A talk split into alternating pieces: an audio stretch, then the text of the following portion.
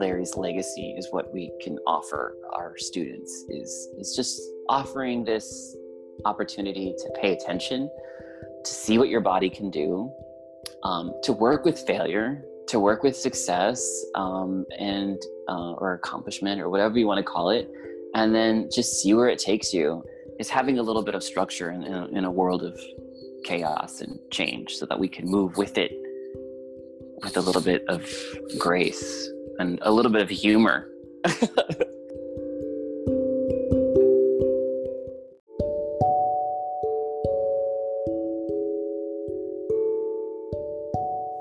Hello, and welcome to Space Case, a rocket yoga podcast. I am LC Yogi.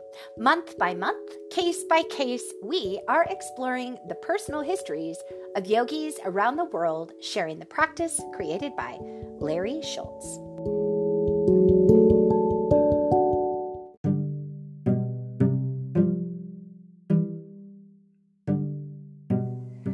Welcome back to our ongoing discovery of the rocket yoga practice as told by those who love to share it. Each case is a completely unique expression of a practice that unites yogis around the globe. So here's how this works a series of questions and one special rocket yogi every month. Behind the handstands and hashtags, we'll seek out the origin stories, philosophies, self practice approaches, individuality and creativity, and more, while we hear how rocket yoga is embodied in one unique space case. All right, so samastitihi. Let's take a listen to the case history of Marcelo Martinez, rocket vinyasa teacher and mentor based out of Palm Springs, California, beginning with his rocket yoga origin story. Well, thank you so much for the invitation, Holly. And um, my invitation, my uh, story is um, kind of in two parts, I guess. Um, definitely before Rocket, um, I started um, with Ashtanga yoga, traditional Ashtanga yoga. And it was just um, by chance. I was, you know, curious about yoga, a friend of mine was like, "Hey, I found this. I found that cool workout that Madonna's doing. Let's go check it out." And it was about the time where she had come out with uh, Ray of Light, uh, and we went to class, and I, I, I had never experienced anything like that before. It was super challenging, but in a in a kind of comforting and um, relaxing way, if, if, you can imagine that. Um, and it, it, it just seemed in in that experience that I was I was really drawn into it like no other physical modality. Um, I had never really played sports. Um, I mean, I played a semester of soccer. Um, I did weightlifting in high school. I ran for fun just to like lose weight as a teenager.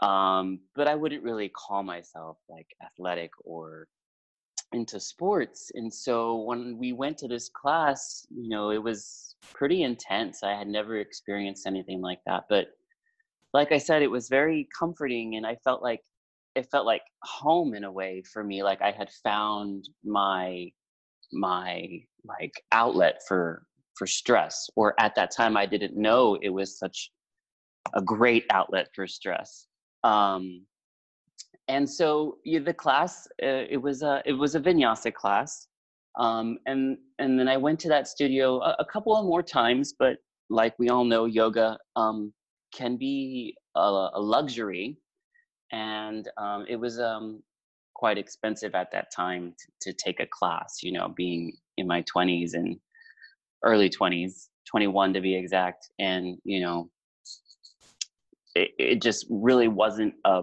a a priority at the time. It was just kind of like this novice experiment that I was just toying with, and it was fun.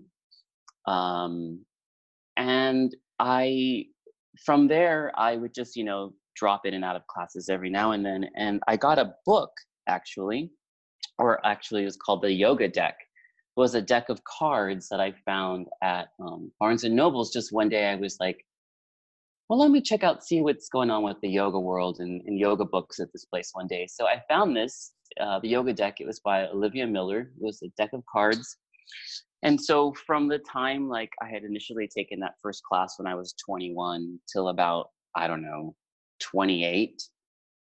Um, I just spent time with the yoga deck and and jumping in and out of classes when I could. I didn't know that there was, you know, a formula to sequencing, or I didn't know about vinyasa, or I didn't know all of these other um, aspects of the practice that I that I know now. Um, so I would just shuffle the cards like you know, like a regular deck of cards, and whatever posture came up, I would follow the instructions on the back of the card and try to do what the illustration showed as best as I could, and then I would shuffle the card again, the, the deck of cards, whatever card came up, I would do that one and I don't know, maybe 30 minutes to an hour of just doing that. And then um, around 28 years old, I started to really um, lose myself in a world of um, like bad behavior.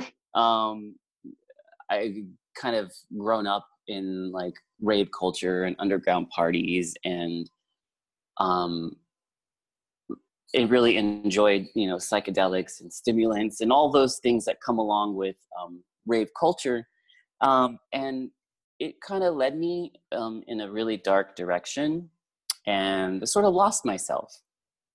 And so i i you know decided you know, I really liked being physical. I really liked this yoga thing. So why don't I try to try to do that again so that I can like lift my spirits out of this dark place that I had turned to.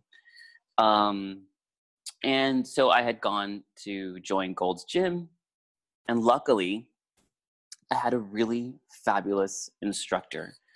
Her name was Christy Messer, um, she was a physical therapy student, she was a yoga instructor, she was an Ashtanga practitioner. And the minute that I walked into her class, I immediately recognized this, this, this theme that that first class that I had attended with my friend back when I was 21. Um, and so i asked her over a course of time you know um, like what is this thing that we're doing? Like it seems familiar like i've done it before but is there a name to this? Is there something that i can do to learn more about it? And so she pointed me in the direction of um, another teacher in san antonio texas where i'm from and uh, her name was lisa long she was like, if you really want to know, if you, re- Christy, if you really wanted to, you know, get into this thing, um, you got to go check out Lisa's class at the San Antonio Yoga Center. Well, the San Antonio Yoga Center was actually in Helotes, Texas, about 20 minutes outside of San Antonio. So, in itself, it was like this little pilgrimage. And if the motto for the the reasoning behind the, the, where the studio's location was um, was because if you were really serious about this yoga thing, then you would go there. And that would it was one of the more um, you know traditional, classical, serious kind of studios in San Antonio. And so I would venture out to this Saturday morning class at 8 a.m. Um, um, and I, I stepped into that yoga class and not not knowing anything. This is like really pre-internet and um, YouTube and all of that stuff, where you know could just have wealth of information at your fingertips and figure it out. You know, um, I just went in kind of blindly and um, willingly, and the class started with the opening mantra, Om, and the opening mantra, and to hear, you know, a room full of these dedicated practitioners brilliantly um, chant om and you know the opening mantra it was quite powerful. Um, it's like my heart kind of sank and i felt this um, rush of emotion like i had never felt. And uh, it just kind of pulled me in from there. I was like magnetized towards this thing. And so my first experience was a full lead primary, if you can believe it. I don't even know how I made it through. I can't even remember, but I know that I did because I kept going every Saturday morning for um, I don't even know how many years. Um, and so my teacher was like, you know, if you like this thing, you, what you really should try is Mysore style. And I was like, well, what's Mysore style? like, okay, well, come to class on Sunday at 8 a.m. Oh, great. These guys love early morning practice. so, you know, there went my Saturday nights as well um, to go to class on Sunday morning. Um, and at that time, uh, Lisa was rotating her Sunday morning Mysore with another um, uh, another instructor of mine, uh, Anna Hollis. And now she owns the uh, Yoga Shala of San Antonio. She's now an authorized level two teacher, I think, gone to India several times. And um, at, at that time, you know, her and Lisa were these like one of the only powerful yoga instructors in San Antonio teaching the Ashtanga method.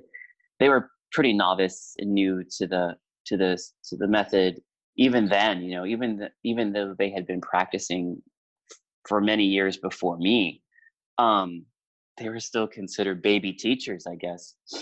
Um so uh i just kept going to the class mysore style um and then my teacher anna would have these other classes called um, Ashtanga Improv, where we would begin the class um, in the traditional ways, the opening mantra, salutation, standing sequence, and then within the st- standing sequence, you know, she would vary things around. We would do the splits, we would do Samakonasana, dancer's pose, and moon, and some other things just to get the hips kind of warmed up.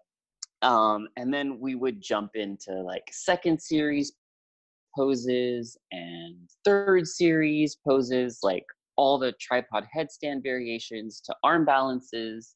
Um, and so this was really like my first taste of of what would be soon to be known as the rocket. You know, I didn't know that this even existed, but I knew that my teacher was taught in the way that her teacher had taught Ashtanga uh, Tim Miller.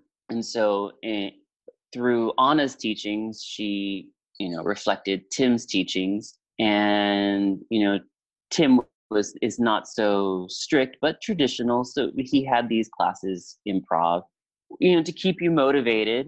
Um, because as you know, the Ashtanga method can be quite um, repetitive and strenuous. So uh, and for some people kind of boring but i really I really found this this sense of solace and comforting in in coming in knowing what was next, you know. Um, and and, and so um, I was going to Mysore, I was going to improv classes, I was going to lead classes, I was doing self practice on my own. So I was like, you know, really involved in in learning, really enthusiastic in learning this method. It, it was so powerful in, in, in prompting change at that that I needed at that time, and stability and um, structure and discipline, everything that I was lacking.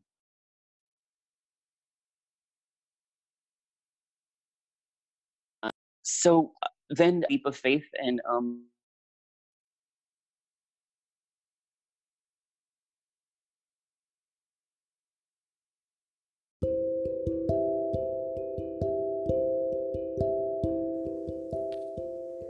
So, total disclosure here. I'm a major Marcelo fangirl, and we happen to share a love for the one and only Material Girl. You know, I mean Madonna.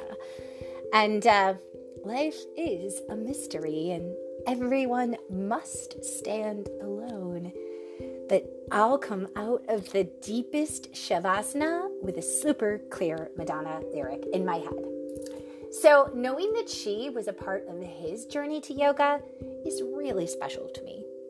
Oh, and another disclosure is that for the first time in Space Case history, we actually had a technology failure and my internet dropped out, eclipsing an additional anecdote to this topic. And I will tell you about it right after this.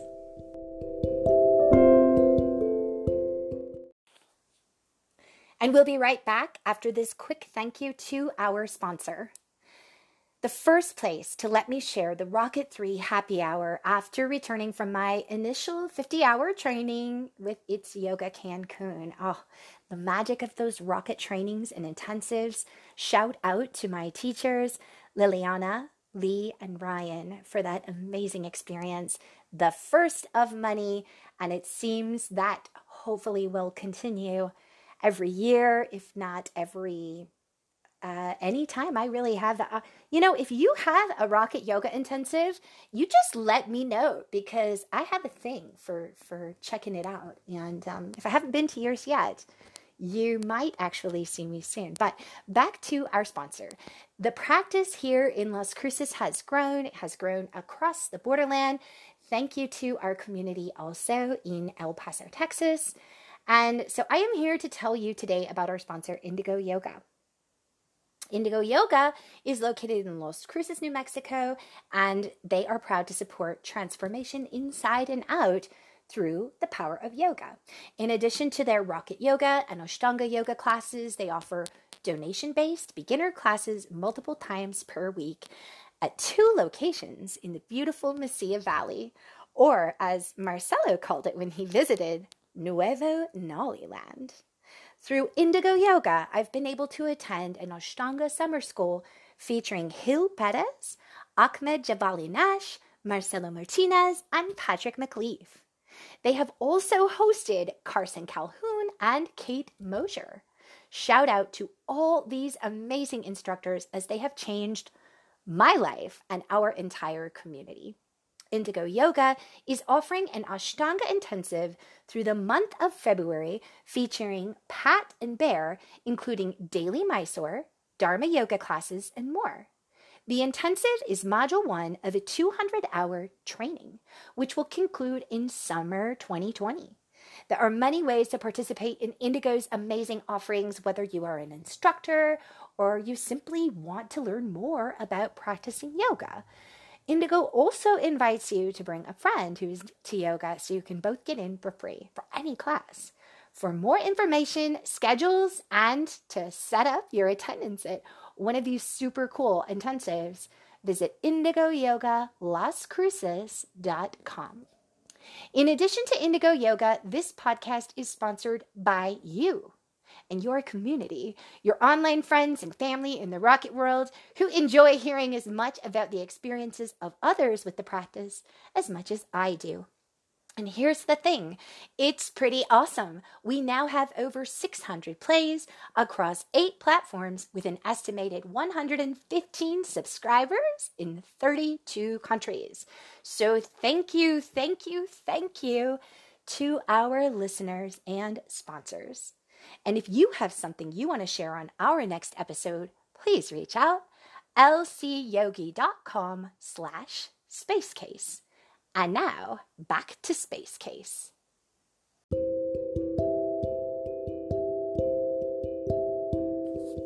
So essentially, this little anecdote that Marcelo shared, which got eclipsed by the internet dropping out on the Zoom recording, goes like this.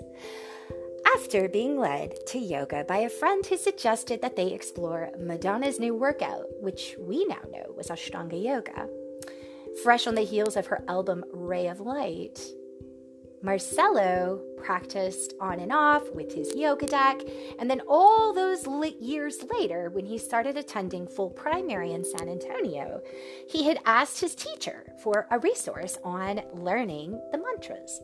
His teacher had referred him online, and the first thing he found was Shanti Ashtangi, Madonna's take on the opening invocation of Ashtanga Yoga.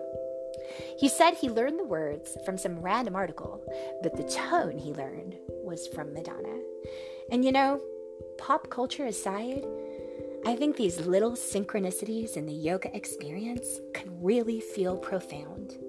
As I felt meeting him in Las Cruces when he visited in August, I absolutely love how Marcelo brings his various training backgrounds and experiences into his facilitation of Rocket. I asked him to share more about his teacher training.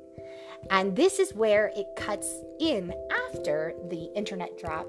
So you'll hear him start to introduce um, his teacher training experience. Here's more.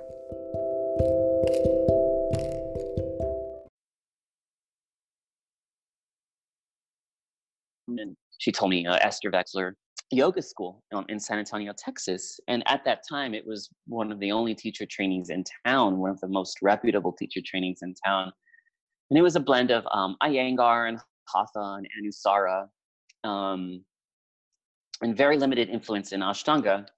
Um, nonetheless, it was still very, very um, powerful and, you know, the Iyengar method is quite different from the Ashtanga method. You know, we would be doing maybe five, six, eight poses in one class, you know, because there's all these props involved and really no um, vinyasa. Um, you had to create a little um, a little flow that led up to the peak posture you know in the Iyengar method uh, and here i am uh, busting out with um, sun salutations and a, a modified standing sequence uh, in very improv style to get to my peak pose which was pincha mayurasana and at that time it was a very difficult posture for me and still kind of is. I'm still working on that one.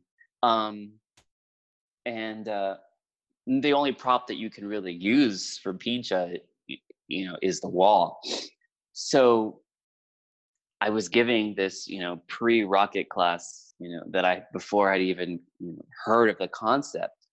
Um and so after teacher training um, I graduated and started teaching uh, in the local gyms gold's gym.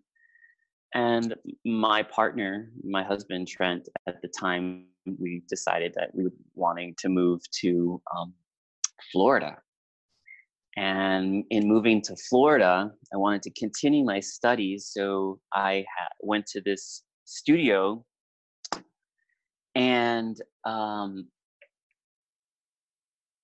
there was a girl there uh, teaching rocket classes.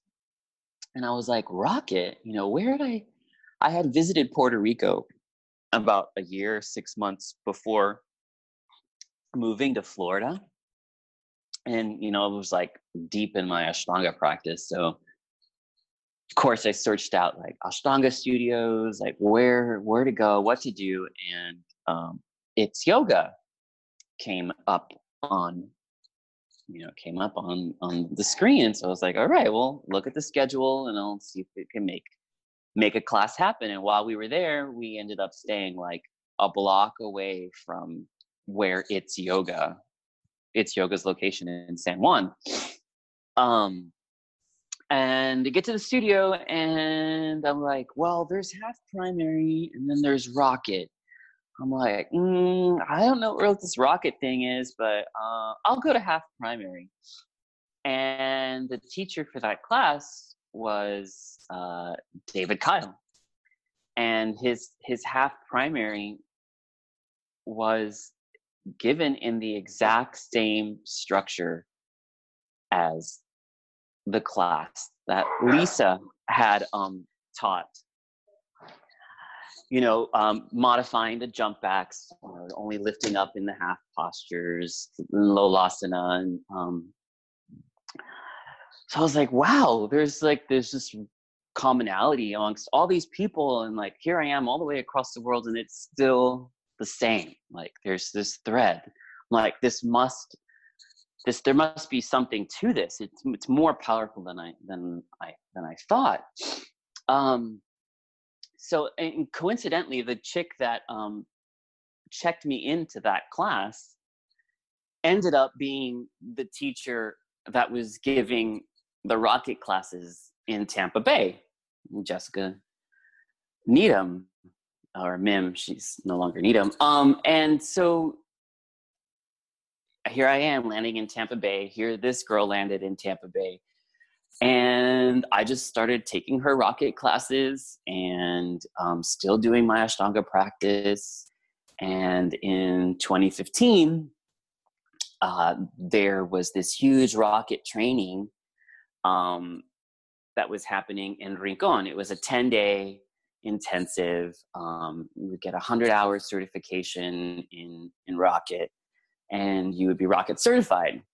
And I go to this training in Puerto Rico, and I end up being with like all this like badass practitioners um, unknowingly um, they are like the powerhouse of rocket um, i met carson uh, there uh, davina there. I met um, ambra who's in from london.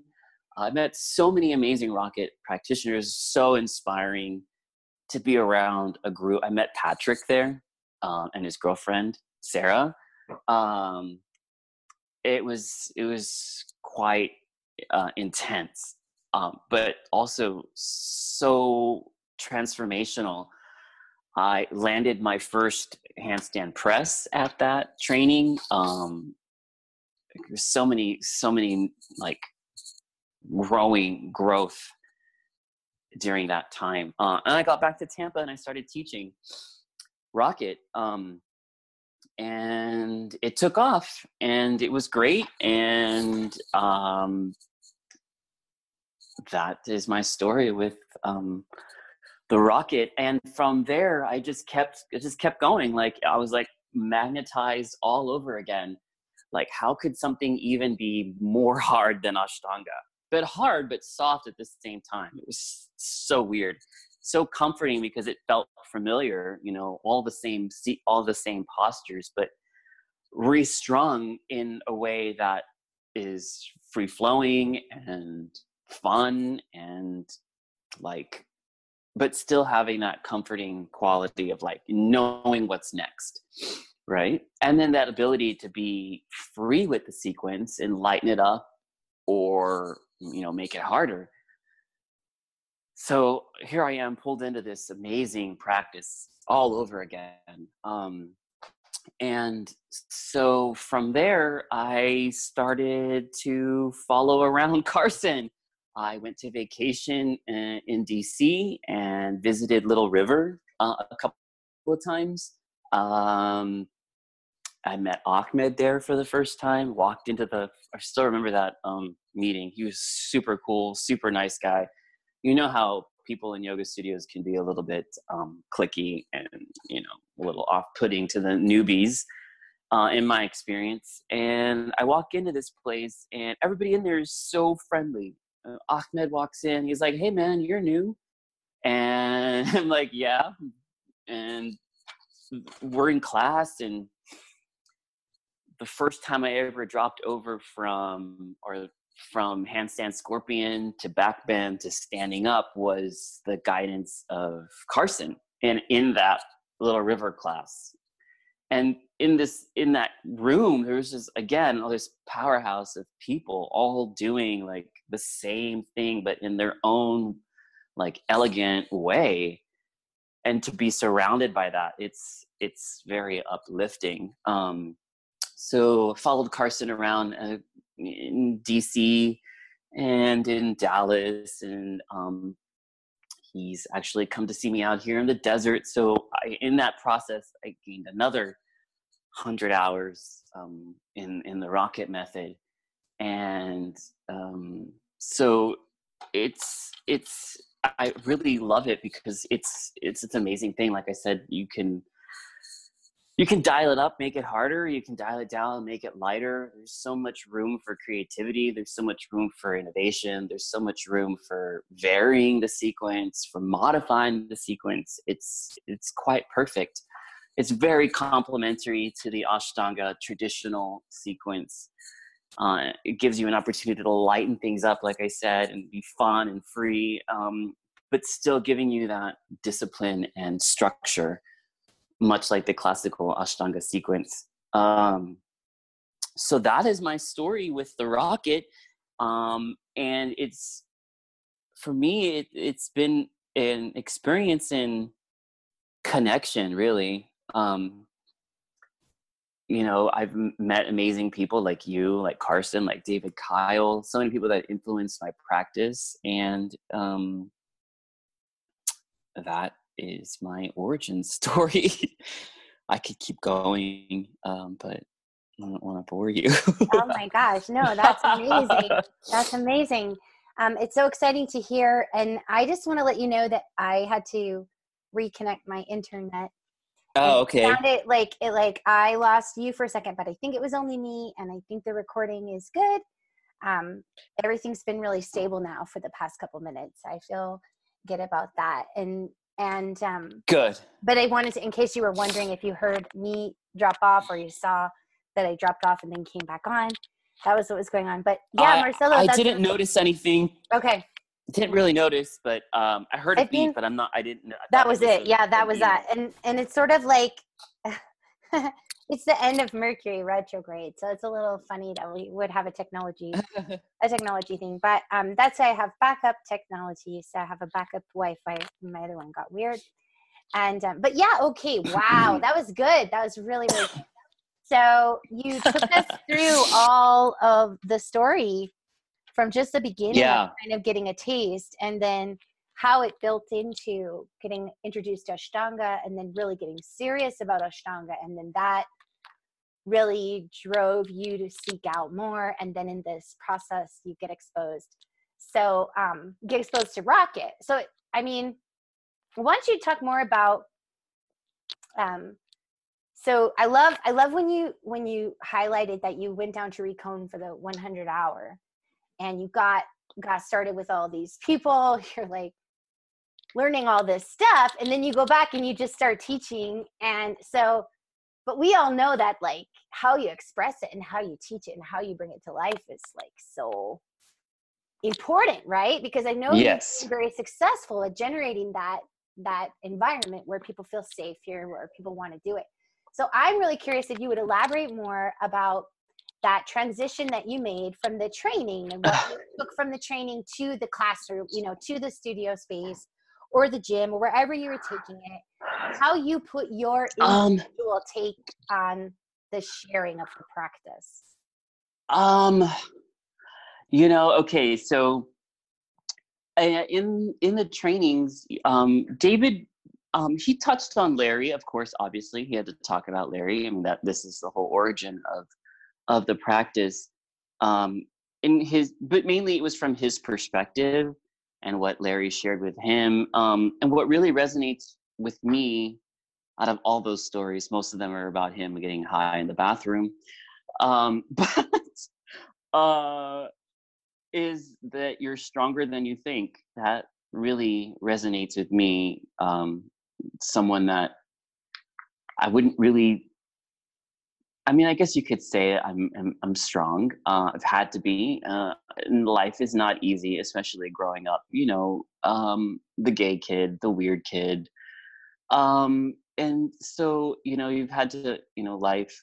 Uh, you know, people aren't always nice, and so I guess you have to build a tough skin um, to you know kind of maneuver through those things and and um I, I feel like the rocket just kind of gave me like an exponentially greater amount of of strength both physically and mentally and emotionally and so the little quote from larry like stronger than you think was what really like stuck with me um i, I didn't meet larry he's you know, unfortunately passed on um but uh, from what I've heard, and coincidentally, uh, I moved out to Palm Springs in uh, 2016, and um, started working out in one of the gyms here, just like checking out the local yoga classes, just much like I did in San Antonio and and in Florida, just you know, kind of letting it be organic, just kind of assimilating into the community and seeing what's out there and just figuring it out. And I um, going to the gym and my husband is like you need to check out this guy like there's like this little stretching area in the gym it's really not that big um, but it, that's not the group fitness room. And there's this guy, and he's doing all of these things, and and um, my husband's like, I, and he, I swear to God, he's doing the rocket. I swear to God, it looks exactly like what you're doing. He's in forearm stand, and then and, and this guy is like in his 60s. and so um, eh, I didn't know who he was at the time. And so, you know, through that connection, my husband got his number and he's like, hey, you should really meet my boyfriend, my husband. I think he's practicing the same thing as you. Um, y'all should get together. We're but we're new here. And so um, I hooked up with Marty and we would practice together side by side in that little stretching area inside the gym. And you know, Marty would you know tell me about you know all these um, stories from um, the creation of it's yoga in san francisco and or actually they were practicing in larry in um in marty's uh, apartment moving the couch and making space for larry to come teach classes there. Um so that was cool. Um and i i just I, I feel like when in my presentation you know because it can be intimidating um, I feel like what is being put out in mainstream yoga is very um, um, I don't know what the word I'm looking for is, but it's very um, I don't know. It's not. It's not definitely not Ashtanga. It's definitely not the rocket. It's very um, ordinary, I guess. Um, and there's nothing wrong with that. I mean, people resonate. That's why there's so many different styles of yoga. So whatever sticks, whatever catches you, you go run with it, right? But what, what stuck with me was was the rocket. So I try to have I try to have a space that is not intimidating. Um, I try to create a space that's not intimidating, but a, a space that's uh, inspiring and um, uplifting because I never knew that I was capable of, you know, pressing into handstand and lifting up into forearm stand and one-legged crow and all these things. Like I never knew. Like I was just curious and like, well, let me just see if I can do this. And then, you know, if I'd fall over and all in that process, um, you just have to just get back up and try again. And so in that process, you kind of work with failure and um, success and you know you just keep trying until until you land a certain pose and it's not even really about the pose it's about what the pose can teach you and about but you have to be present and so i try to create a space where you know it's open for people to go through their thing um and but you know a lot of the times it, it's it is intimidating. It's intimidating. You walk into a class and here i am you know. Sometimes you know people walk into classes and they can't even do a push-up and as you know there's several push-ups in the rocket sequence and then i'm going to ask you to stand on your hands uh, right out of the gate and trust your shoulders and you know trust your wrists and trust that your mind will provide the focus and stability to do these things. And most of the times Mm, it's not and you fall and you fail and that can be intimidating for a lot of people and so i just try to remind everybody that it's a process and that you just keep coming to class and knock it out and if you just stick with it that these things develop over time and you know you are stronger than you think and we come in with all these self-limiting thoughts and i think that the what the yoga practice really opens up opens you up to is is just that ability to to push through your preconceived limitations and achieve something that you maybe didn't know that you were aspiring to to land or to get but once you get it you're fulfilled by so many more emotions than just the physical posture itself um, so I really try to create a space that's open um, so that people can, you know, go through their process so they can change. And sometimes, you know, people fall off and like it's too hard, it's too this, it's too that, it's too much, blah blah. But you know, in the end, in my experience, they always come back. You know, because you know, this is what I was going to say about mainstream yoga. It's very catering. It's very. Um, I think people have um, this preconceived idea that you know yoga is meditation and that we're just sitting there and that you know. And then when you come to class, I'm asking you to do sun salutations and jump around like a monkey and stand on your head and sound your hands and have your feet in the air and like all these crazy things and really just shake things up and change your um, your mental um, outlook on life and about what you think is possible. Um, so that is the space that I try to create. And going back after Puerto Rico, being in this like class with all these powerhouse practitioners, and going back home, and people are still learning you know just the fundamental things the foundational elements breathing and samasthiti and tadasana to ask a group of 30 people to stand in samasthiti it's it's a task you know? Just to stand there and and be in line or discover your midline and just be still. And that's in itself is is hard for i would say 95% of the population that comes into yoga class. When you call samasthiti after each salutation, you're like, oh, let me get some water, let me move, let me wipe the sweat, let me like adjust my clothes, let me check myself out in the mirror. And really, I'm like, no, just stand and pay attention and stay in the moment. Notice when you get out of the moment and then come back. And I think that's well, um, that is a whole practice in itself, just recognizing that you've come off the path and then go back on it. Like yoga, especially Ashtanga yoga, and its um, demanding sequence really does um, instill that sense of focus and strength. Like come back to your come back to your base come back to your breath come back to the practice like realign your rudder with with where you're going like come back on course um, and i really like to remind people that you know this is a process and just go through it and it's going to be rough and it's going to be easy and it's going to be all of those things but that's life and um, the yoga practice is definitely a preparation to handle the ups and downs that life tends to throw at us you know when we don't really even expect it um, and that's why I always keep coming back.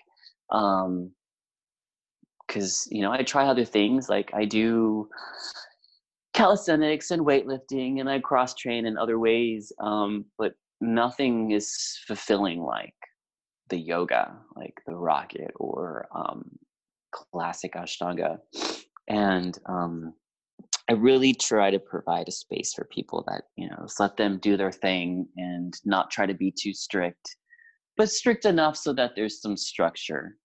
Um, and that always doesn't resonate with everybody, and that's okay. Um, so it's it's it's always a little it's always um, a slow start.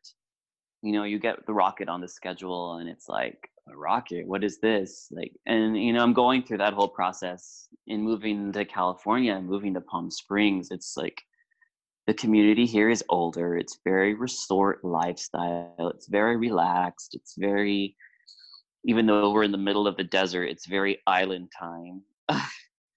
Uh so people are late to start the day early to end the day um and so you know getting people to understand the philosophy of the rocket and its design and its purpose you know it it can be challenging but but you can't really force.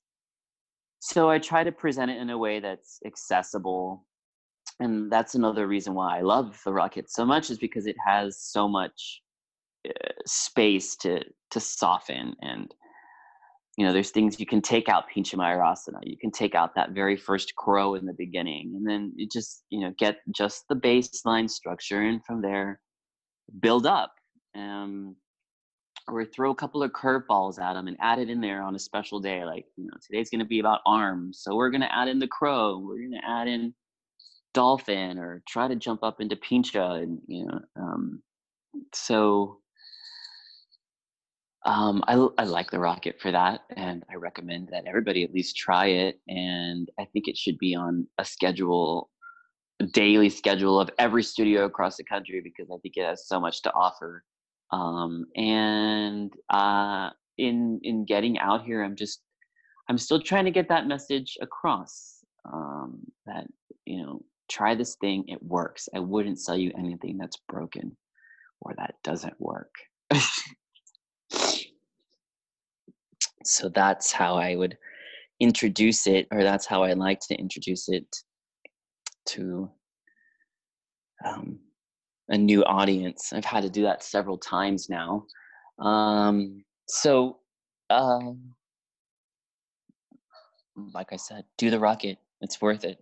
Marcelo, one of the things that I really enjoyed about your teaching is that um, you you told you and I have been online friends for for a few years and sharing the rocket yes. practice virtually. Yes. you know, it's always so cool to know that virtually. Like, yeah, like Wednesday we're all doing rocket too. You know, it just feels like this like sense yeah. of connected and and I've always felt that with yeah. you. And so then when you got to come out here, I was like so excited.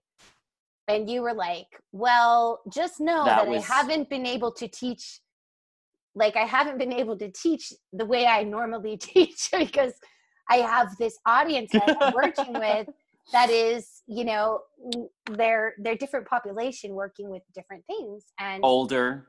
Yeah, and and then you came yeah. and then what you shared with us was um, it was a full spectrum. You showed us a very classical aspect of Ashtanga. Yeah. You showed us a rocket yoga shared with um, with that structure that you talked about. And then you also gave us a lot of like functional yes. movement and like adaptation to help us explore the yeah. in the body. So I feel like I got to see all of that stuff that yeah. that you teach and and it was really really cool but I really especially like what you said just a few minutes ago about the practice allowing us to work with failure and it being such a good yeah. preparation for life. And um, yeah, so that was really that was really nice, and it, it was great to hear you talk about how you used all those different aspects to share with these different groups that you've taught. And um, yeah you're quite skilled because you you you switched into the mode with us and you were like and take it into this pose and then take it into this pose and then take it into this pose. Like i feel like you, you know could i i gears. That was cool i really i really had to level up when i met you guys. I i, I mean you know we met each other we met each other virtually. And that there's that other thing about you know connection. And you know, when social media like when instagram was i guess i mean i'm so bad i can't remember things but you know it was been a while holly that we've been virtual friends mm-hmm. um and you know and, and and then same thing with carson like one of my students and that's the one that's the beautiful thing about the platform of yoga and, and group classes um, is that sense of community and connection you know because my students are my teachers and they come to me and they're like teach me yoga but i'm like i'm standing in front of them and i'm like you teach me yoga because I uh this you know most of the time I have an idea about what to do or what to say and then it has to change in the moment because it has to adapt to the group that's in front of me at that time. Um so i yeah. Um one of my students was like I, I, think you would really like this guy. He's doing all those things. I think he's an ashtanga practitioner. You should check him out. And it was carson and then you know um, through through David through through uh, you know b- being one of uh, David's students, uh, then I actually met a- Amber Jean down in Puerto Rico. I'm telling you that 2015 training was like a powerhouse of people. Um, so that sense of connection that that the rocket and the Ashtanga brings is is is quite magical. Um, and I just want to say thank you for inviting me to New Mexico um, and me just going into that blindly like i didn't know what you guys were capable of and when i get there you guys are capable of so much so wow. That's, thank you. Yeah thank no you thank for you. being so great oh come on no. for, for putting me to the work for putting for putting me to work and having me you know share these things that kind of were dormant for a little while moving here into the desert. Um it was fun, Marcelo, and you coined the term Nuevo Nollyland. so Nuevo Nollyland is a thing Nuevo because Nollyland. of you.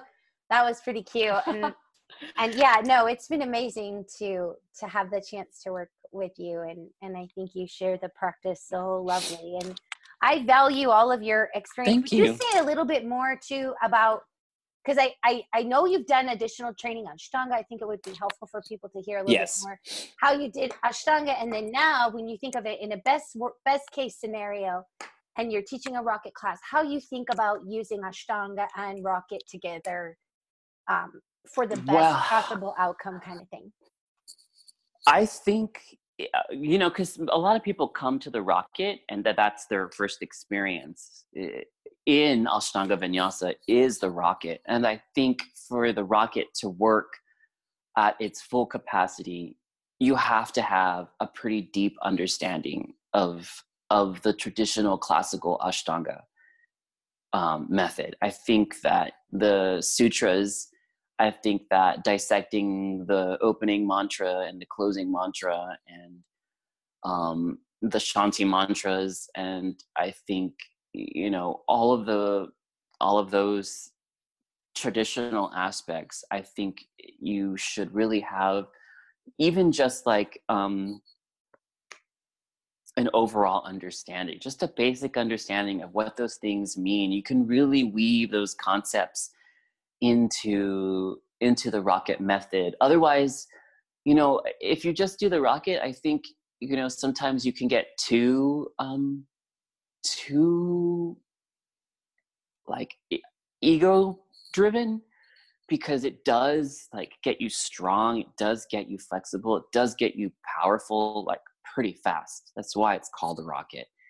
And i think if you don't have something to put the brake on it with to add a little humility and some grounding i think that's where the classical aspect of traditional ashtanga comes in handy where you can like there's a purpose to all of this. It's not just like executing a perfect press handstand or floating to the top of the mat or having the straightest arm bakasana pose or whatever. It's not about that. It's about, you know, the humility and um, the connection to self and to others and understanding what your um, how you're living, your habits. And I think slowing down and really dissecting the moment and understanding your actions and all of those concepts are are in the sutras. And you know, um, I think I touched on this a little bit before.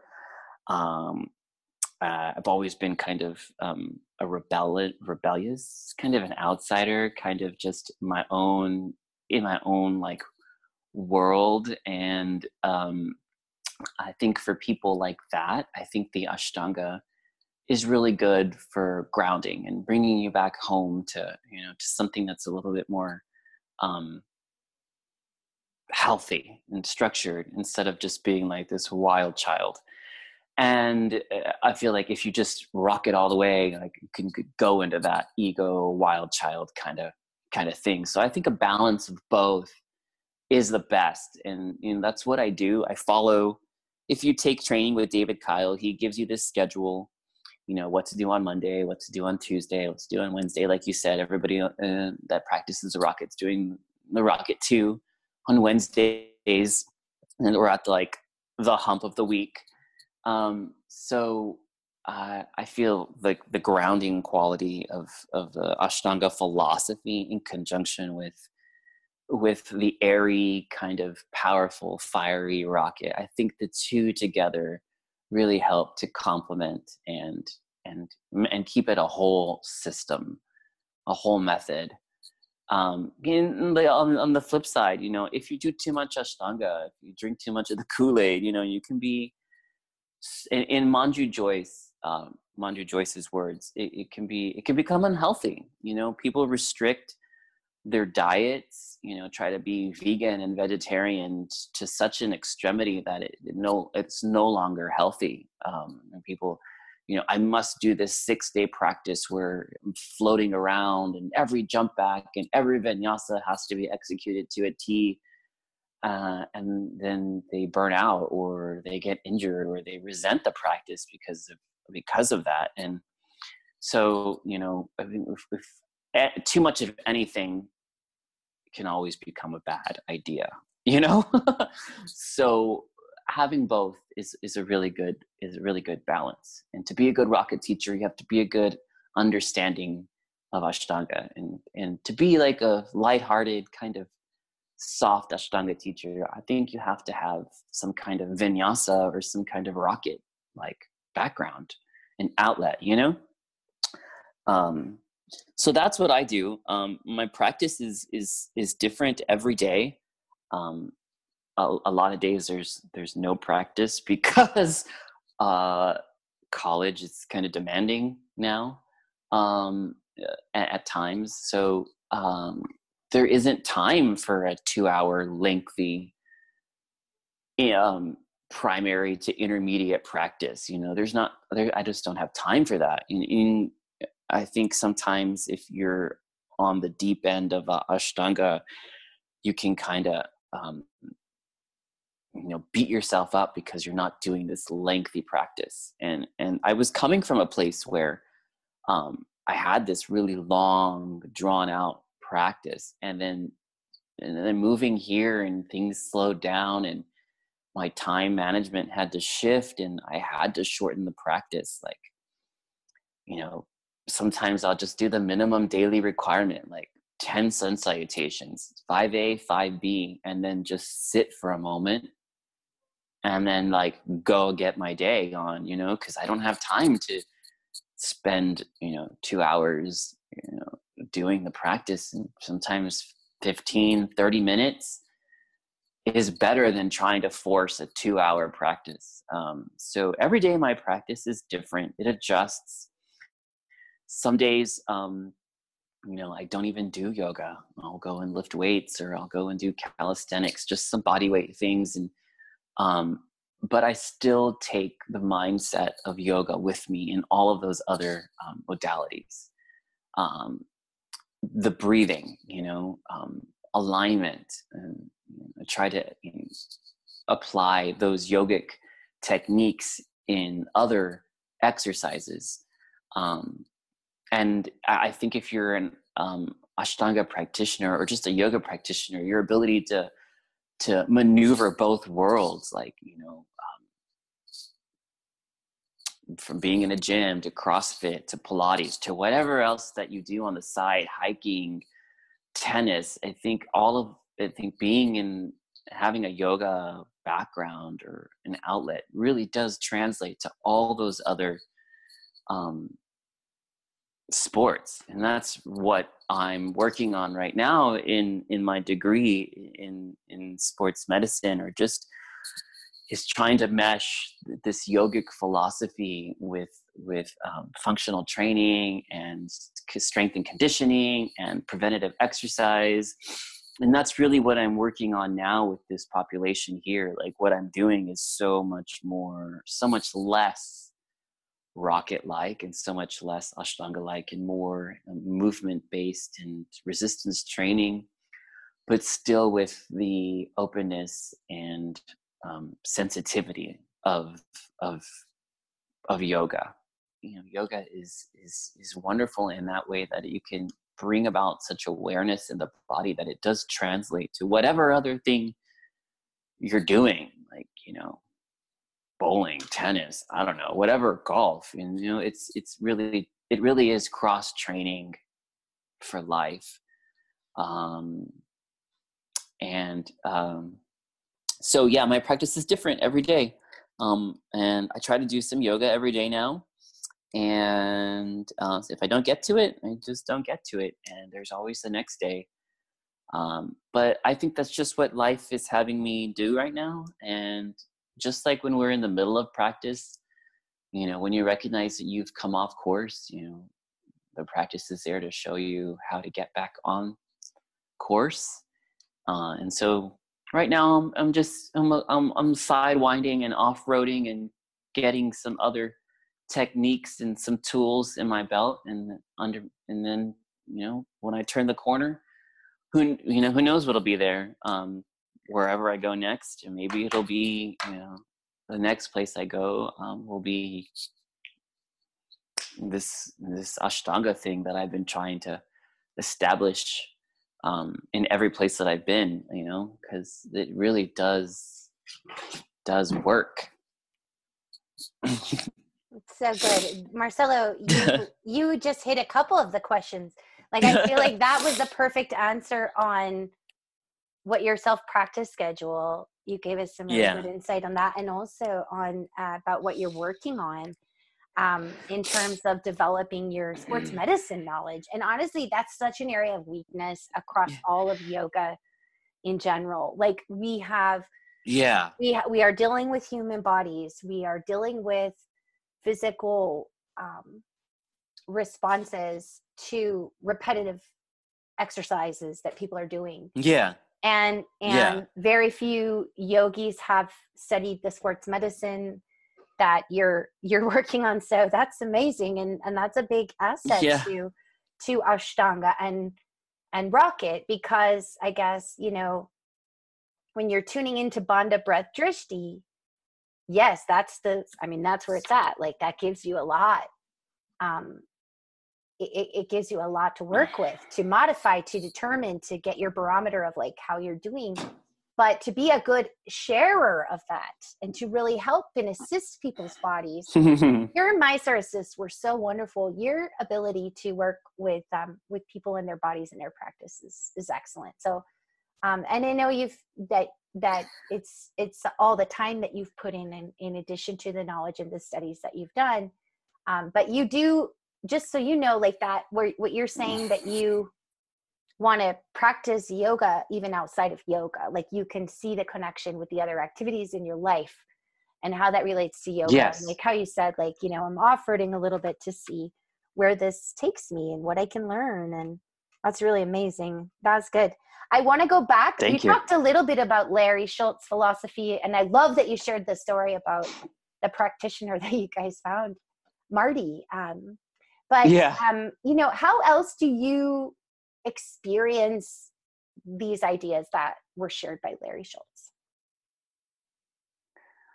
Um, I um, to be honest, I, I'm really limited in what I know about Larry. Um, I, I I just know that he was the, the original Rocket Yoga facilitator.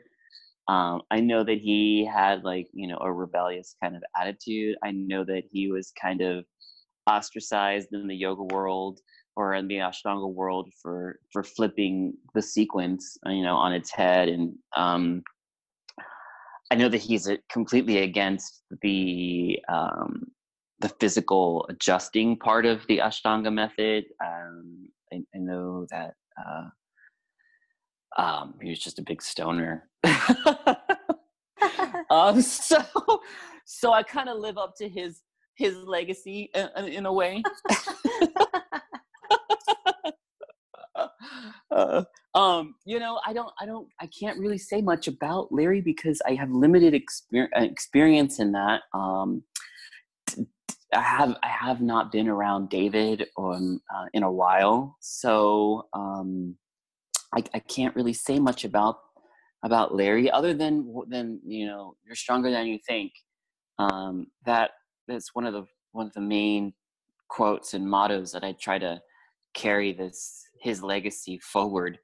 And i mean that's uh, I, I mean i'm i still want to continue my rocket training. There's so many people that i'd still like to to to train with. Um, i'd like to you know finish my 500 hours with david when there's time um, i'm really interested in in hearing from you about about um, online coaching with carson he's never steered me in the wrong direction and always been super supportive. Totally and... worth, oh my God, worth every ounce of energy, lots of work.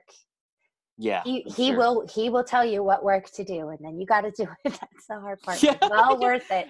Well no, I worth it. Yeah. I know. I know. He's he's helped me so much um this thus far, you know. So I I I can only imagine if he took a look at what I, where I'm at now. Um and I think that's that's always um you know one of uh, having someone who's who's just walked the path a little longer. I think, you know, even though not knowing Larry and just hearing some of the stories that David would share, um, what I, in a nutshell, what I could gather from that is that just having somebody who's who's walked the path a little bit longer, who can help steer you in the right direction, but like let you go through your thing, and so that you can kind of figure it out, just kind of usher you there, and then like see what happens. I think that that that's what I can and say that that Larry's legacy is what we can offer our students is is just offering this opportunity to pay attention, to see what your body can do, um, to work with failure, to work with success, um, and uh, or accomplishment or whatever you want to call it, and then just see where it takes you. And um, it's really about awakening, and I think that's the Ashtanga method you know larry wanted to to share the powerful practice but you know like i said sometimes the the strict dogmatic kind of um, attitude that some ashtanga teachers bring is is a turnoff and um, i think lightening up and being rebellious but still having those grounding qualities is, is what larry's legacy and what the rocket is about is what or what what i've gained from it um, is having a little bit of structure in, in, in a world of chaos and change so that we can move with it with a little bit of grace and a little bit of humor oh that's so. that was beautiful it's i mean it, i mean you you prefaced all of that by saying i you know i don't have that much that much to say specifically about larry but mm. sounds like honestly it really does resonate with everything that i've heard too and i feel like it's it's it's one thing to say it, it's another thing to really bring it to life and you do that well it, with with your students. So i mean that's that's the idea and in that coming to life in a guide on the side kind of way like a friend kind of way like someone approaching you and being like you know like hey let's try let's try this and and it just has the ability to dismantle that that power structure that we can sometimes yeah ashtanga which can be so grounding but um, but which it, can but be satisfying for the right person. Yes. Yeah, yo, sure, yeah, absolutely. Yeah, yeah. I mean, you know, my my first teacher, Anna, or one of my first, Anna and Lisa, they were both very, very strict. They were very, and I, I took that attitude with me when I went to Florida, and you know, it it resonated with some people, but not with everybody, um, because I was coming from that environment where, you know, execute every vinyasa on the coordinated breath do the pose correctly um, you know you know have this this attitude this disciplined attitude and and and seriousness about it. And you know not everybody's into that. And then you know i got to florida and like i was i was like oh my god this feels just like improv. This feels this feels just like you know what my teacher was trying to show us you know and this this softer side this lighter side of of, of the ashtanga but still getting the point across. Um so i the rocket has really helped me you know soften that part of me you know or or let me let that go that you must abide by the method or you're not a yogi or whatever you know whatever that you know story is that people like to make you believe. Um so yeah that's that's so thank god for larry um because without him i mean none of this would be possible. So what i can say is is just having this attitude of gratitude and thankfulness that that he facilitated this amazing practice to you know david and amber and so that they can you know share it with us so that we can keep it going and that's the whole thing of uh, it's the whole the whole legacy thing is about you know um, and you know that's parampara you know the succession of knowledge from from teacher to student and there's that structure that give and take you know or share and receive really how i should say it um, um of of what this method is about and mm. yeah mm. Oh, first person to drop parampara on the podcast. Oh, I'm pretty stoked about that. That's awesome. I love you, Marcelo. You just, I mean, that's so cool because uh, here's like, like, okay, when you came, what I experienced was yeah this this um like excitement to have somebody who has more knowledge and background with the traditional ashtanga and I knew that you knew every single coordinated breath. And I recognized that you yeah. could offer every single moment of that exact prescribed um, method. But at the yeah. same time, when you approach me, the energy that you brought was less strain. Let's yeah. be more comfortable let's try this. And then okay well maybe we can try it another time. You know like it just like that that playfulness that comes with it that's totally. that's a beautiful way to share what larry was offering. Oh this is great. Okay so now you've touched a little bit on this topic but i'm interested to get in more with you on this as well.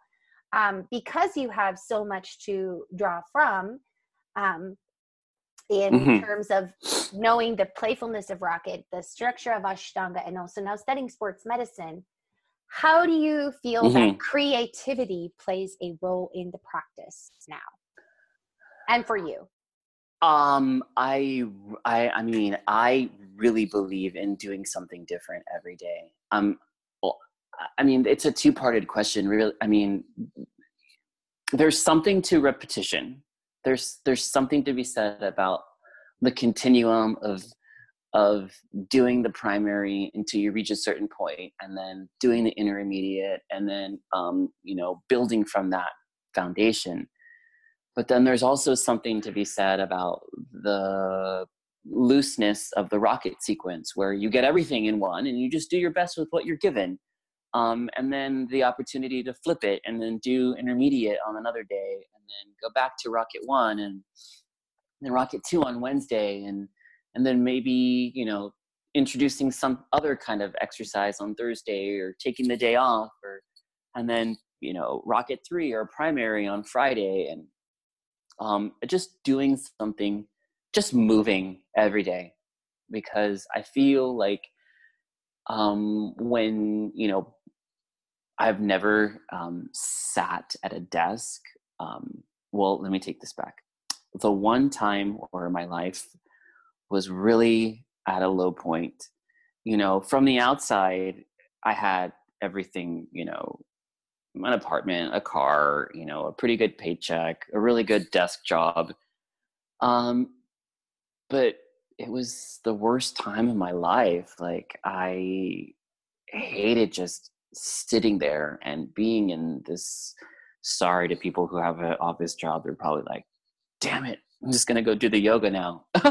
And that's exactly what i that's what exactly what i did. Like one day uh, you know i was we were you know it was that time of year where you're getting evaluated for job performance and your performance was like determined your raise. And you know i was you know not a very good employee because you know, like I said, it was um, a really rough time in my life, and you know, I, but I had found the yoga, and I was actually already in teacher training. Um, I had already done this transformation in my lifestyle, and I'd really like, okay, I'm gonna, you know, be on time to work, and you know, try to, you know, really show that I'm I'm I'm on the right path and then to not be recognized for it and there was this evaluation and they're like okay you're getting like a 10 cent raise. I'm like what? After all this hard work and after all this stuff i'm doing and you're gonna give me a dime? Like i packed up my desk and i walked out and i never looked back and ever since then i'm like i'm gonna do this yoga thing full time sink or swim here i go. And that's um, what I'm doing. And I so you know get up and move find something to do every day whatever it's one salutation or five or ten salutations just do something you know um, so um, that's what my sports degree really is you know just movement is really medicine for the mind and the body and we're designed to to move and and our joints are designed to function properly and to do what their task what their designed task is to do and, and if you're not putting them to their full potential then you lose it you know? Um, and out of all the things that i'm learning out of all the functional movement little you know exercises and like these kinestretch you know things that are really trendy now and like all of this stuff like there's always this in the back of my mind i like take a step back from like that's yoga or that's janu shirshasana a or the leg does that in janu shirshasana c and you know like the, it, it just the, so the yoga is really powerful in that respect um, so I, I think if you have the opportunity to try yoga to live a yogic lifestyle if you have the luxury of being able to do that you know i think you should share it and you know invite people to partake in it with you um, because i think that's what the world needs is more connection and more um, you know openness and less um, illusion like less I mean, we we like our um, image right? And i think the yoga helps to strip away what you're trying to build up. Um, and if we're all like exposed and open and um, vulnerable i think that's that's a beautiful thing and the, and the yoga really teaches you how to do all of that. Be open be vulnerable. Um, and for some people it, it, works quite quickly and for some it, it can take a while. I think that's why there's so many poses is because you can you know you can receive you can receive everything that you need by just taking like a forward bend. And then you know it takes another person to you know put their leg behind their head or bend all the way backwards and grab their ankles you know to to receive the message that they need that you know they're complete they're whole or whatever you know? Um so i think just get up and move every day. Do something different that's that's my two cents on that. That's excellent advice, and again, it very much goes with the with the with the teaching of Larry Schultz to really look at you know the the function of your body and not yeah the the structure of the practice or the boundaries that are apparent, but to see that you've been able to make so many connections with the with what you've learned in yoga to what you're learning in sports medicine is also exciting because I yeah. it guides all of us to understand that there is wisdom in these oh, shapes so that's much been wisdom. passed down. Yeah, you can say more about that if you're inclined to. Yeah. So much. I mean, I, I mean, I could. I, I mean, that just wanted to say that there's just so much wisdom in all these shapes. I mean, even before we knew anything about, you know, muscle length and origin and insertion and the joint functionality and anything before any of that. The yogis already knew before we knew anything about like you know hormonal release and you know the physiological effects of these postures and their therapeutic effects you know before any of that in in, in western medicine you know the guys on the east they had it. And um, and we're just trying to play catch up and really solidifying what you know eastern medicine and philosophy already had figured out. Um, we're just putting a more analytical spin on it. Um, but yeah that's that. It's powerful. It's powerful stuff. Yeah. Yeah. Um i yeah i'm thinking like yeah do you do con have you ever thought about doing consults for yogis who want more of sports medicine influence from someone who already knows ashtanga and rock um, I've never thought of that, but thank you for the idea. Because I, I, can thought- see that, you know, like it was I mean, I I feel just for me, like working with Carson, and then he knew he knows my practice. He knows Rocket, so yeah. it, it's fluency, like being able to talk to someone about something that comes from the same, you know, background in terms of how they've already learned to use their body. Um, I feel yeah. like that is a specialty area because I do think that the more I'm experiencing the practice, and of course, mm. what we've always learned about Krishnamacharya um, is that you know these these practices were iterated on at least initially for individuals, taking them yeah. individually. So the one-on-one component yes. of finding an expert or a knowledgeable person who understands exactly a person yes. who understands these advanced um, inversions that can help us translate it to our body seems yeah. to be just as valuable as going to classes and classes are fun and i yeah. love classes i mean let's keep doing classes for all no yeah but i also please. think that that that one-on-one finding someone who is further along the path that has also some knowledge that you can ask them those questions and so i you know i do encourage the younger and i don't mean younger age necessarily but people who are just getting started with the practice to ask ask ask other people how did you do it? Ask what did questions. you learn? Yes. Yes and to ask you. Um, to ask marcelo ask you know ask ask people about um, ashtanga if you don't know about ashtanga you know. Ask about that's, other movement styles. Yeah yeah you know and what you're saying the whole one-on-one thing you know to take a look at somebody's body you know one-on-one eh, but still using this yogic method i mean what you're saying right there is mysore style.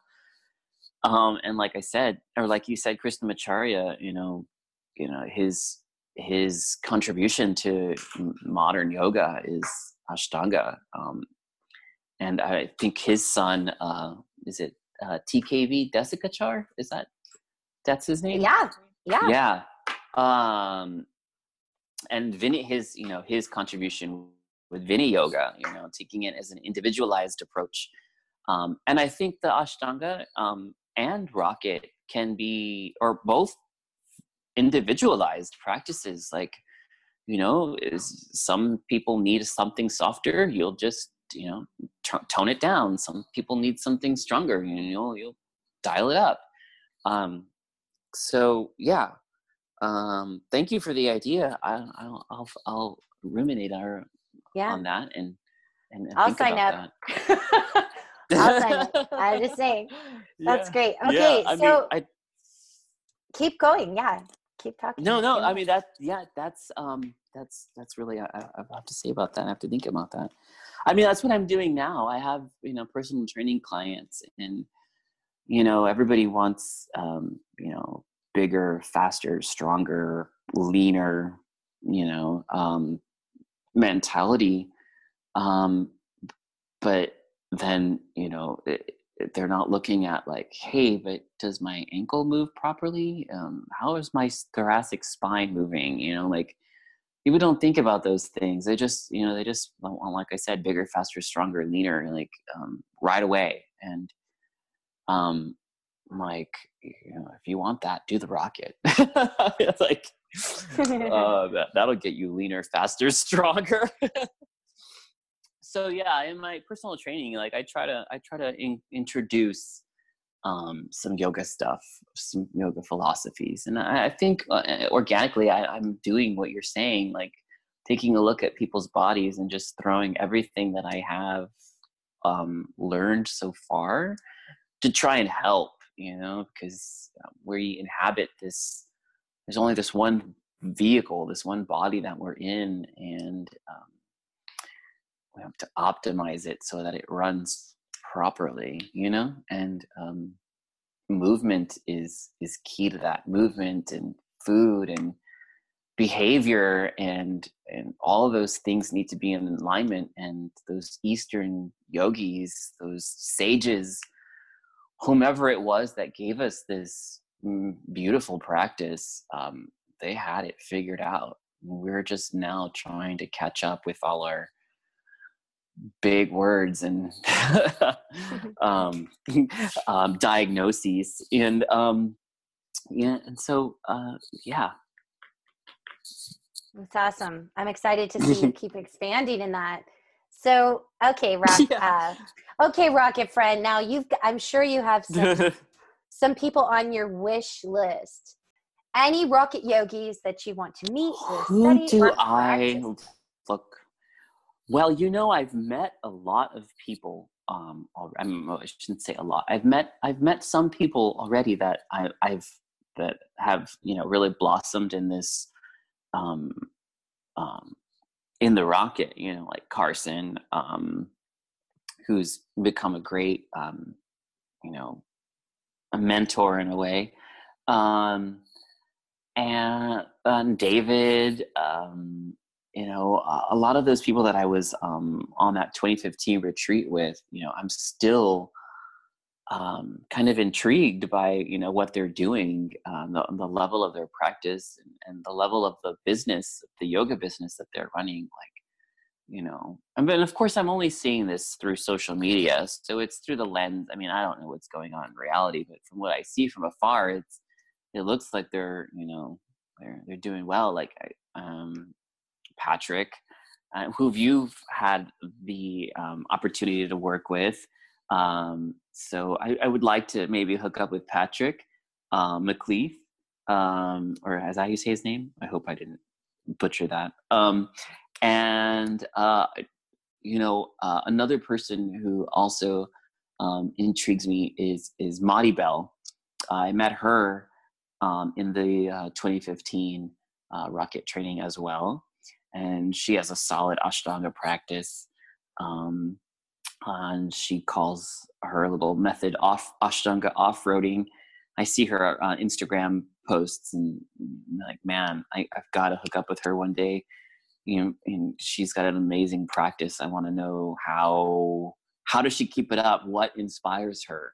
you know Um, because um, a lot of the things that we do we do in in complete um, you know, solitude you know and sometimes it's it, you know, the community aspect is is great I mean, group classes are great uh, but magic happens in the group classes and magic happens in solitude and so i just you know so there's there's people like Madi Bell and Patrick like how do they keep their practice running Like, um, maybe those are some other people you should interview as well. um, uh, let's see.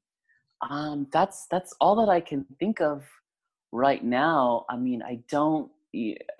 I, I've I've been in contact with uh, Manju Jois is another person who I think uh, if you're an Ashtanga practitioner or if you're new to Ashtanga, or if you're a rocket yogi looking to make that transition, if you have an opportunity to train with Manju, um, I think that that uh, that'll give you a nice um, a nice rounded outlook on on this whole thing that we call yoga.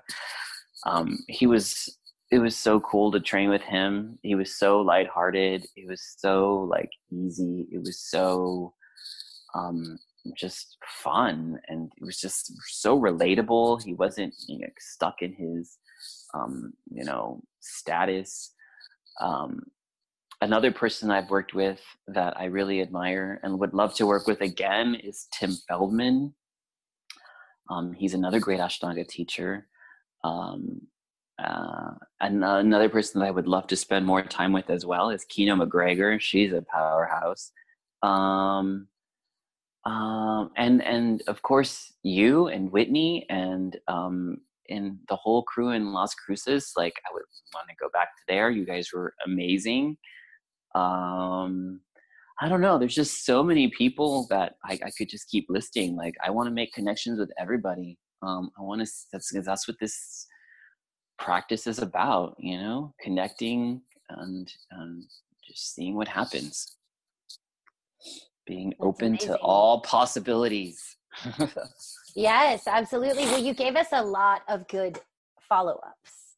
Yes. And I think I think it might be worth, if you don't mind, telling mm-hmm. us a mm-hmm. little bit more about who Manju is for anybody who's listening. Who oh, Manju know. Jois. Manju mm-hmm. Jois is uh, Pattabhi Jois's son. Uh, I believe Sharat Jois's um, uncle Um, so Sharat Jois is now the um, I, I wouldn't know what to say, heir or guru or whatever you want to call him. He's running the Ashtanga school in uh, Mysore or Mysuru, however you call it now. Um, uh, and I even believe that they've changed the name to Sharat Jois Ashtanga School. Um, so Manju is his uncle, um, Pattabhi Jois's son. So he's been around a little bit longer than Sharat. No diss to Sharat, but so uh, yeah, it's he is um, great. He taught us so many different um, chants, um, uh, uh, pranayamas, um, you know, a diet and attitude. Like, just it was just a very well-rounded adjustments. These um, really um, exact and um, but gentle adjust physical adjustments um, very effective uh, and and when i another um, correlation between I well, from what I received with Manju is um, I've seen a lot of it in, like in the massage world, like same kind of placement of the hands and positioning and stuff like that. So I'm like, it's it's very cool how all of these um, different therapies borrow from each other. So Manju is um, Pattabhi Jois's son. And if you are um, lucky enough to train with him, I would sign up now. That's a plug for you, Manju. That's a good tip. Yeah, yeah. Especially or, like you or, mentioned, like if people want to, they they want to get more Ashtanga. Yeah, yeah. Um.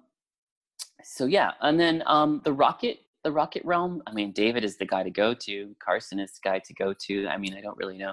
That's who i learned from so i can't really um recommend anybody else because i mean that's who you know should, you know lit the spark within me so i think those guys are the ones that Two if you're interested yes. interested in, in in learning then those are the guys you should go to. Oh oh how could i forget steve pica I would I'm I'm counting down the days I can go back to San Francisco. He was so amazing.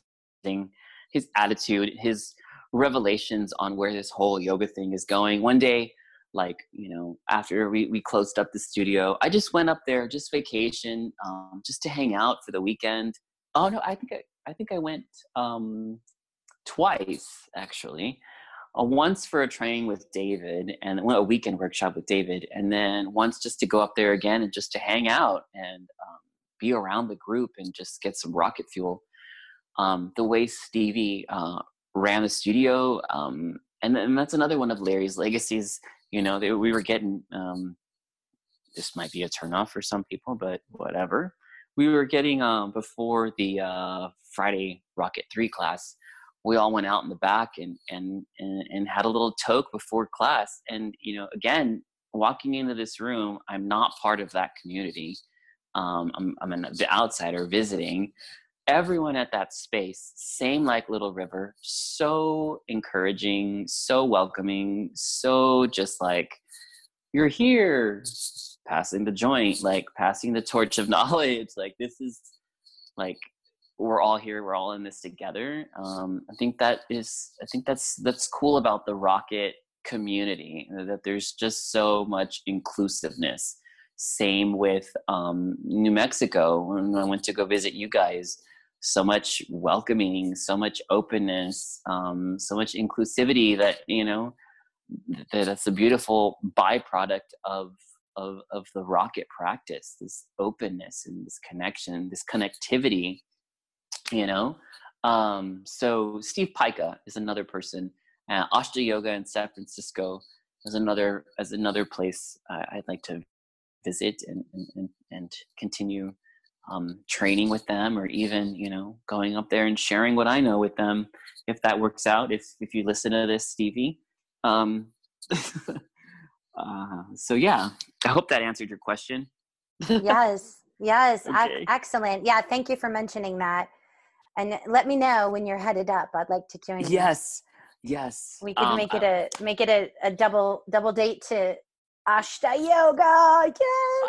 and you know what? And even even Stevie, if he listened to this, he, he wanted we wanted to do uh, you know, a lot of people come to the desert for retreat, you know, to get away from the chaos of San Francisco and the chaos of Los Angeles and the chaos of San Diego, right? These are huge met- metropolises, you know, and so the desert's this little tiny, this little tiny village um, nestled behind a mountain that everybody comes to retreat to. And I, I would love to, you know, coordinate something like a rocket retreat or a rocket, you know, I don't whatever you want to call it, and just get everybody here so that way there's this, you know, sharing of knowledge and connectivity and just, you know, just to hang out. I mean, I've met so many cool people, um, and I'd like you all to come to me now.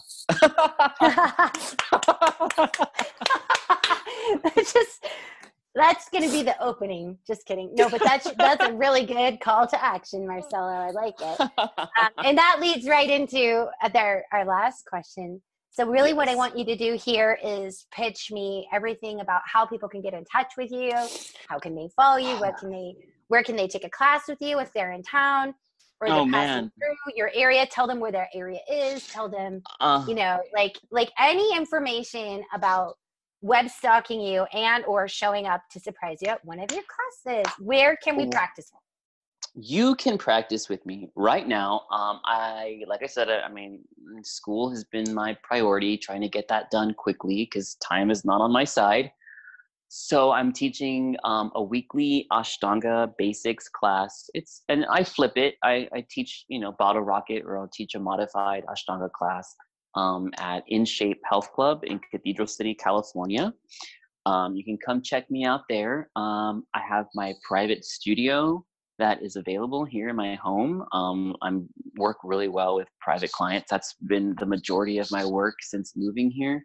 Um, I am in the process of talking with another local studio to try and get the rocket on the schedule. So I'm going to keep that studio name um, secret until it happens. Um, and you can stalk me on Instagram, Celo underscore Mars, and Facebook as Marcelo Martinez. My social media, um, you know, output has been kind of a little. Um, it's on pause at the moment because there's, um, um, like I said, I'm I'm kind of busy with all my other, um, with my studies, and don't really have a lot of time um, to be putting a lot of co- a lot of content, but there's a lot of content on there. You can take a look back at what I've done, and I throw out some new things every now and then.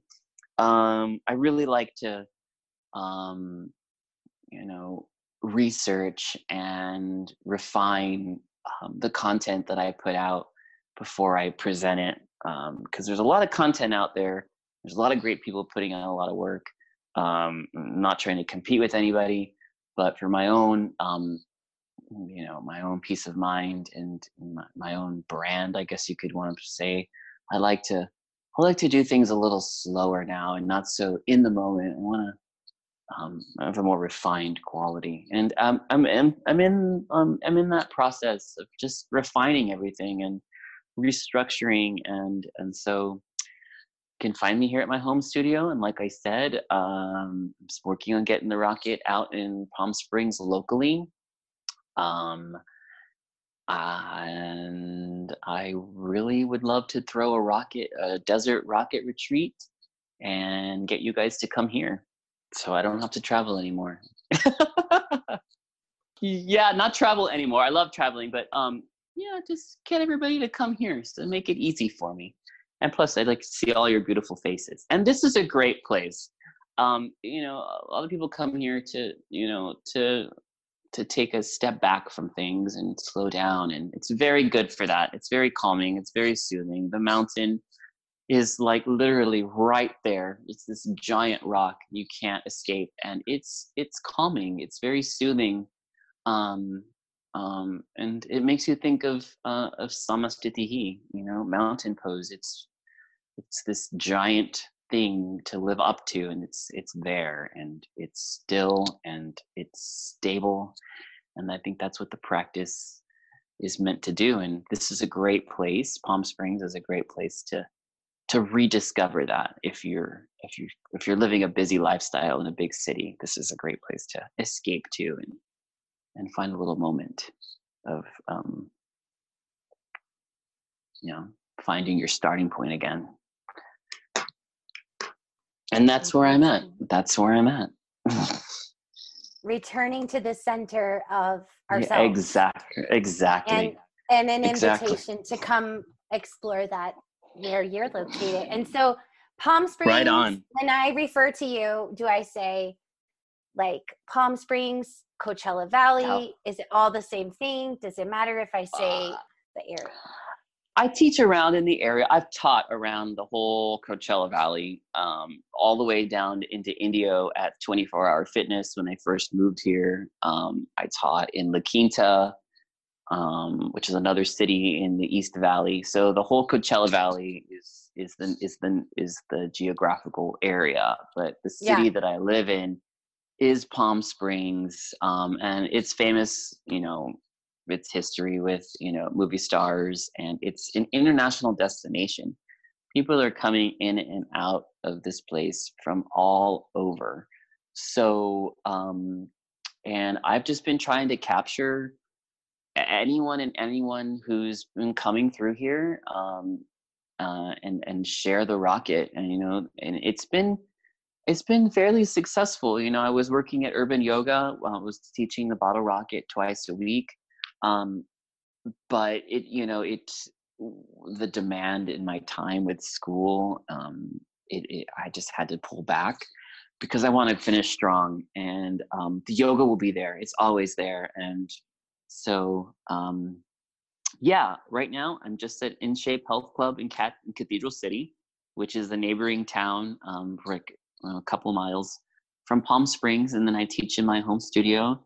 Um, and uh, now I'll be working on online content because of your um, uh, your uh, inspiration, Holly, and uh, um, yeah, I'm just I'm here and I'm um, in the middle of refining everything that I'm doing, and um, I'll reemerge uh, stronger, and that's what what I'm what my hope is. Awesome, that's amazing. Well, thank you so much, Marcelo Martinez. I'm really thank you so much, Holly. Today. I appreciate. Any parting words? um, do the rocket. It'll get you there faster do the rocket with yeah. me, do the rocket with Holly. Find your local rocket teacher and get out there.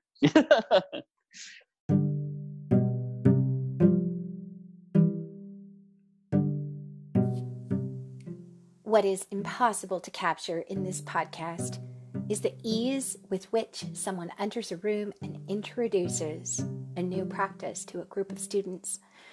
When Marcelo's classes were some of the very first Mysore classes in Las Cruces, something really new and different, and we had quite a few students who were there in Ashtanga for the very first time. And he made a profound impression. And I'm excited to say that they are still showing up and practicing Ashtanga. And I think it's because what he offered and how he offered it, it wasn't focused on compliance or obedience, but it, instead it was really about sharing ease and, and love and joy in the practice. It's really evident how Marcelo has been successful working with so many different types of yoga audiences through his work in Florida, California, and New Mexico. So I really look forward to seeing him share more. In fact, I highly recommend that you go stalk him now at instagram.com slash celo underscore Mars. That's C E L O underscore Mars, M A R S. Marcelo's skillful blending of sports medicine, the playfulness of rocket, and the grounding of classic Ashtanga has brought light to balance and ease in our everyday activities. You know, the thing about blending and balancing dynamics in a yoga class is that it really takes a steady central force. And for me, Marcelo's case history is an insightful picture of how that can be developed. Thank you, Marcelo.